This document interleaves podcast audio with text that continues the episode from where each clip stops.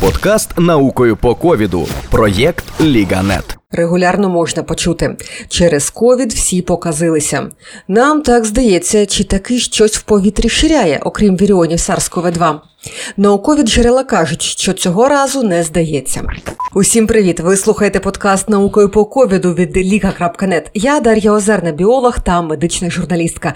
І сьогодні ми поговоримо про те, як хвороба COVID-19, так і пандемія діють на психіку та що з цим можна вдіяти. Насправді ті, хто уже перехворів, бодай тимчасово стають іншими. І, на жаль, геть не кращою версією себе. Вірус SARS-CoV-2 є нейротропним. Це означає, що потрапляння віріонів до носа призводить не лише до поширення вірусу в легені, а й до його буквально перенесення до мозку. Вірус потрапляє в нюховий нерв і, наче в ліфті, піднімається до нюхової цибулини. Там поруч є ділянки мозку, що відповідають за пам'ять, відчуття безпеки і тривоги, а також фронтомедіальна кора великих півкуль. Нею ми міркуємо і приймаємо рішення. Як греки потрапили до Трої всередині дерев'яного коня, так вірус потрапляє до нейронів мозку в обхід гематоенцефалічного бар'єру та рецепторів, потрібних для проникнення в клітину.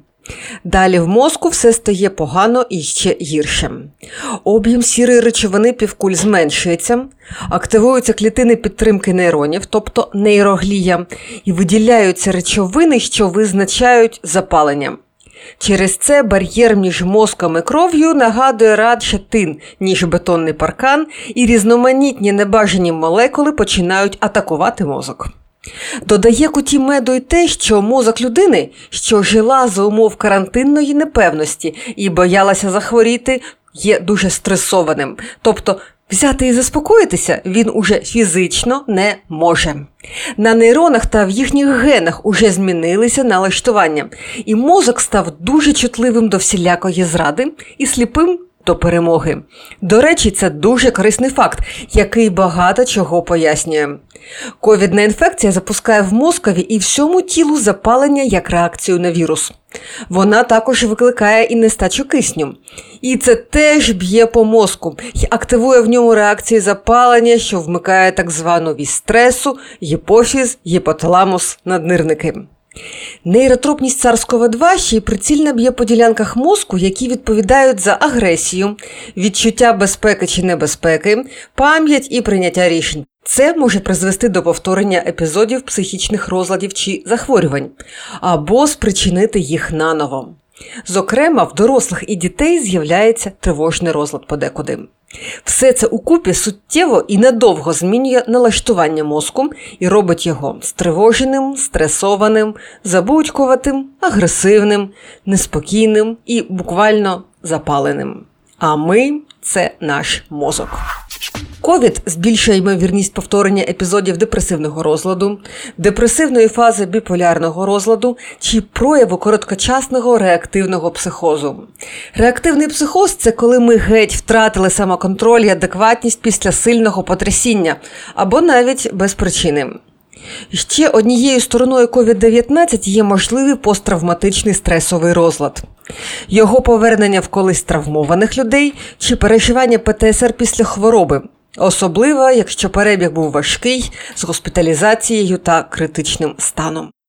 Тож, якщо людина перехворіла на COVID-19, ще від кількох тижнів до кількох місяців може тривати постковідний синдром в усіх його розмаїтих та все одно неприємних проявах, в тому числі як тривожність, агресивність, забудькуватість, депресія, порушення сну, ПТСР, психотичні епізоди чи рецидиви, поява психічних розладів та захворювань. І ні, це геть не привід казати тим, хто перехворів на ковід, що з ними все ясно, вони після хвороби зовсім психовані стали. Цілком може бути, що їхня тривожна чи агресивна поведінка в конкретній ситуації є слушною і закономірною. Та й ви, либонь, теж перехворіли. Впливає на нас і те, що наші базові потреби опинилися під загрозою. На початку епідемії люди краще дотримувалися маскового режиму. Почасти тому, що тих, хто не хворів, було значно більше за тих, хто перехворів і набув імунітет, а вакцинованих не було й поготів. Ковід-дисиденти були, і саме вони не носили маски. Нині ж є або ті, хто уже не боїться, бо хворів чи провакцинувався, і їх дедалі більше. Дисиденти теж є, хоча не всі пережили минулий рік. Маски ж носять або добропорядні громадяни, або ті, хто все ще боїться, бо досі не хворів і не вакцинувався. Що відчувають такі люди?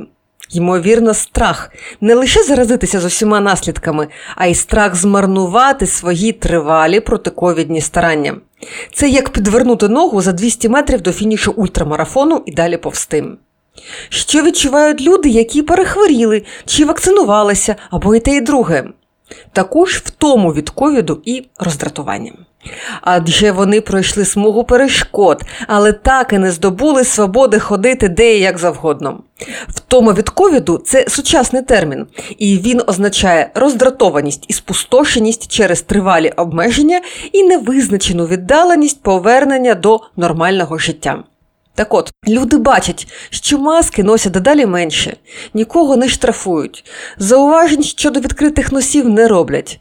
Тож, коли їм роблять, зрештою, зауваження, вони відчувають, що наступ на свою свободу від людини, яка буцімто не уповноважена пильнувати громадський порядок. Здається, в разі конфлікту надягніть маску, ідіть геть. Обидві сторони захищають свої потреби: потреби в безпеці та потребу в свободі. Випадки сутичок з ковід-дисидентами, антивакцинаторами, прихильниками теорії змов ми тут взагалі не розглядаємо. У когось, до речі, базові потреби можуть бути дуже чутливими точками, ба навіть перебільшеними і викривленими. Викривлені, приміром, вірою в свою винятковість, непідвладність загальним правилам чи розладом підвищеної уваги за здоров'ям.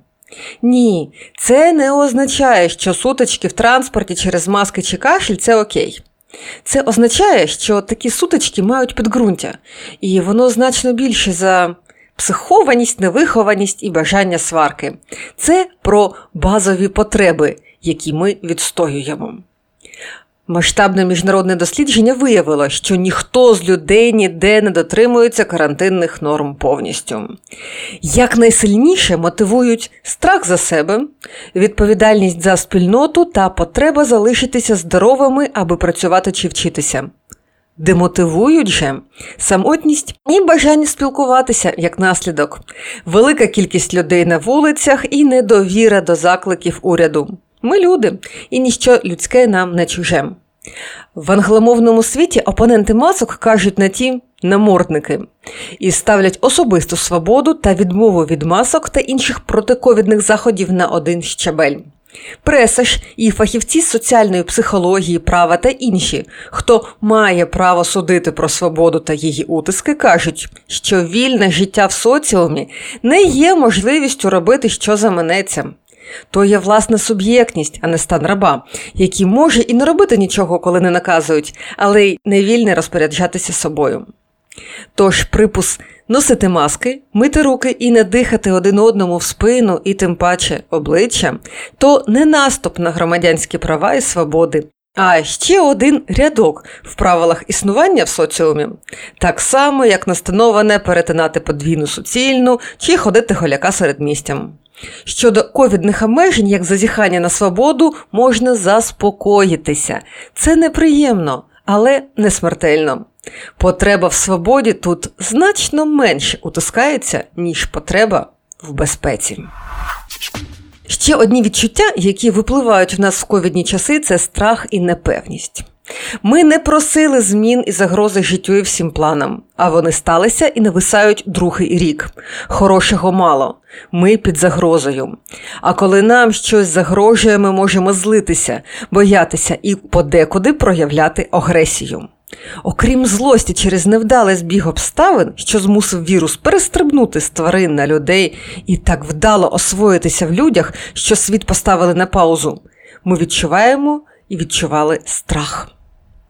Страх може бути корисним переживанням, тільки коли ми можемо дати раду загрозі. Як? Як вийде, втекти, вдарити, сховатися, випити проти отруту, заповнити криївку закрутками та набоями і дизельним електрогенератором, завести кота і знайти, з ким карантинити.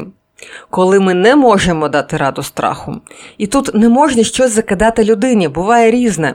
Страх викликає деструктивні дії аж до самогубства чи нападу не на тих, на кого треба, та розвитку психічних розладів чи загострення вже існуючих. Клінічний психолог Дейвід Розмарин з Гарвардської медичної школи вважає ковідне панування ненависті і злості похідним від страху. Не ми такі, життя таке. Слід брати це до рахунку. У нас є страх перед ще одним роком дистанційного навчання, суміщення роботи і родині в одному приміщенні, відсутності міського транспорту. І є страх перед загрозою злягти на невизначений термін і потім, в кращому разі, відчувати втому і забувати слова. І цей страх лячно визнати. Адже це означає розписатися у власній вразливості та нездатності дати ради, приміром, одній дитині, коли хтось інший суміщає роботи і навчання аж трьох, ще вихваляється цим в соцмережах, не кажучи всієї правди про помічників. Відколи почалася пандемія, в усьому світі в людей зросла тривалість часу онлайн. Локдаун і сидіння вдома наразі позаду, але звичка сидіти в соцмережах та новинах міцно засіла в мозкові та великих пальцях рук. Що більше ми онлайн, то сильніше дратуємося контентом і людьми та тривожимося. Леся Українка, щоб не плакать, сміялась, і ми на ній частіше злимося. Напад і агресія на людей поруч в соцмережах, на уряд, погоду, китайців і кажанів, нехай і не спрямовані на головну причину наших бід вірус.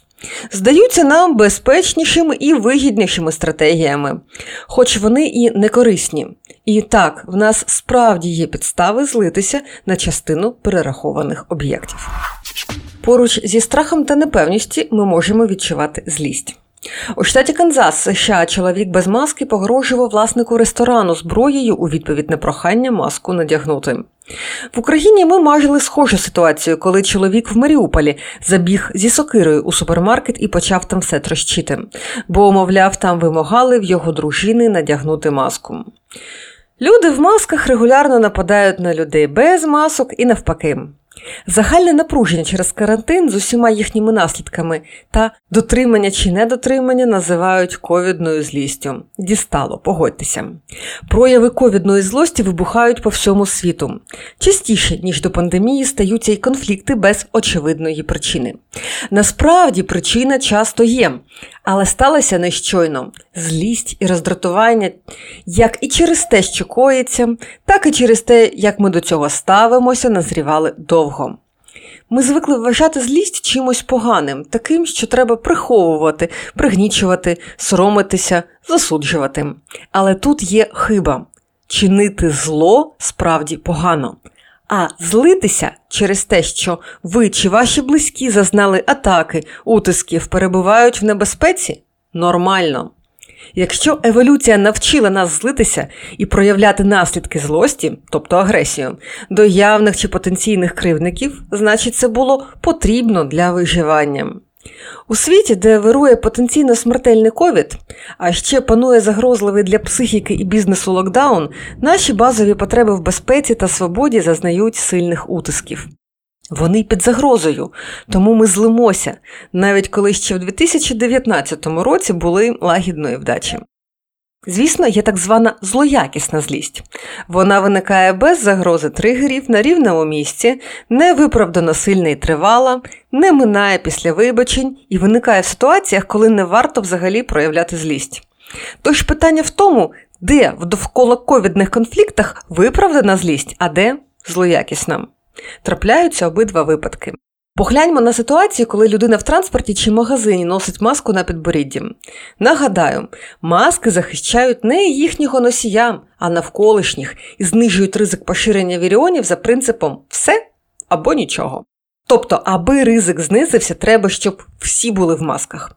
Одна людина без маски зводить протиепідемічні заходи в маршрутці на нівець. Пасажири довкола не можуть знати, чи ця людина уже перехворіла, чи є вона вакцинованою, чи щойно контактувала з хворим, і за визначенням сприймають людину без маски як загрозу своєму життю, здоров'ю і працездатності. Отже, маємо тригер злості, загрозу, В принципі, схвальне ставлення суспільства до агресії маршрутки наразі ще не стали осередками дружнього середовища. А люди, що стримують власне роздратування і злість, теж потерпають. Американські стоматологи відзначають, що в пандемію зуби відчутно сильніше сточилися, бо люди стискають щелепи частіше, ніж до того. Ще одне джерело постійного стресу ладне довести до психічних розладів це непереносимість невизначеності. Тобто, коли непевність є саме для нас неприємною, огидною і страшною. Зауважте, непевність не конче є чимось поганим, навіть коли мова, приміром, йде про ризик захворіти. Непевність також означає, що є шанси не захворіти, або легко перенести хворобу, або перехворіти і мати надалі імунітет і закрити питання щодо хвороби. Багато важить саме наше ставлення до непевності. Ми не знаємо, що робитимемо в четвер через півроку від сьогодні. Ми не певні, чи не підхопили вірус в метро. Невідомо, коли закінчиться локдаун і як скоро запровадять новий. Ми досі не знаємо, яка нам дістанеться вакцина, чи запускатимуть з нею до Європи, чи захистить вона від усіх можливих варіантів вірусу. Аби подолати непевність, люди звертаються навіть до астрологів. Пандемія викликала бум попиту на послуги людей, які продають визначеність, най і всупереч науці. Езотеричний ринок зріс на 140%, а англомовний запит Astrology вийшов на пік за останні 5 років. Дослідження свідчать, що саме непереносимість невизначеності є потужним предиктором, тобто передвісником психічних розладів чи бодай дискомфорту за умов пандемії і локдауну. Термін предиктор означає, що завдяки непереносимості невизначеності можна передбачити реакцію людини на обмеження. При цьому фінансова забезпеченість людини не впливає на здатність жити спокійно за умов непевності. Цим можна поратися добре і погане.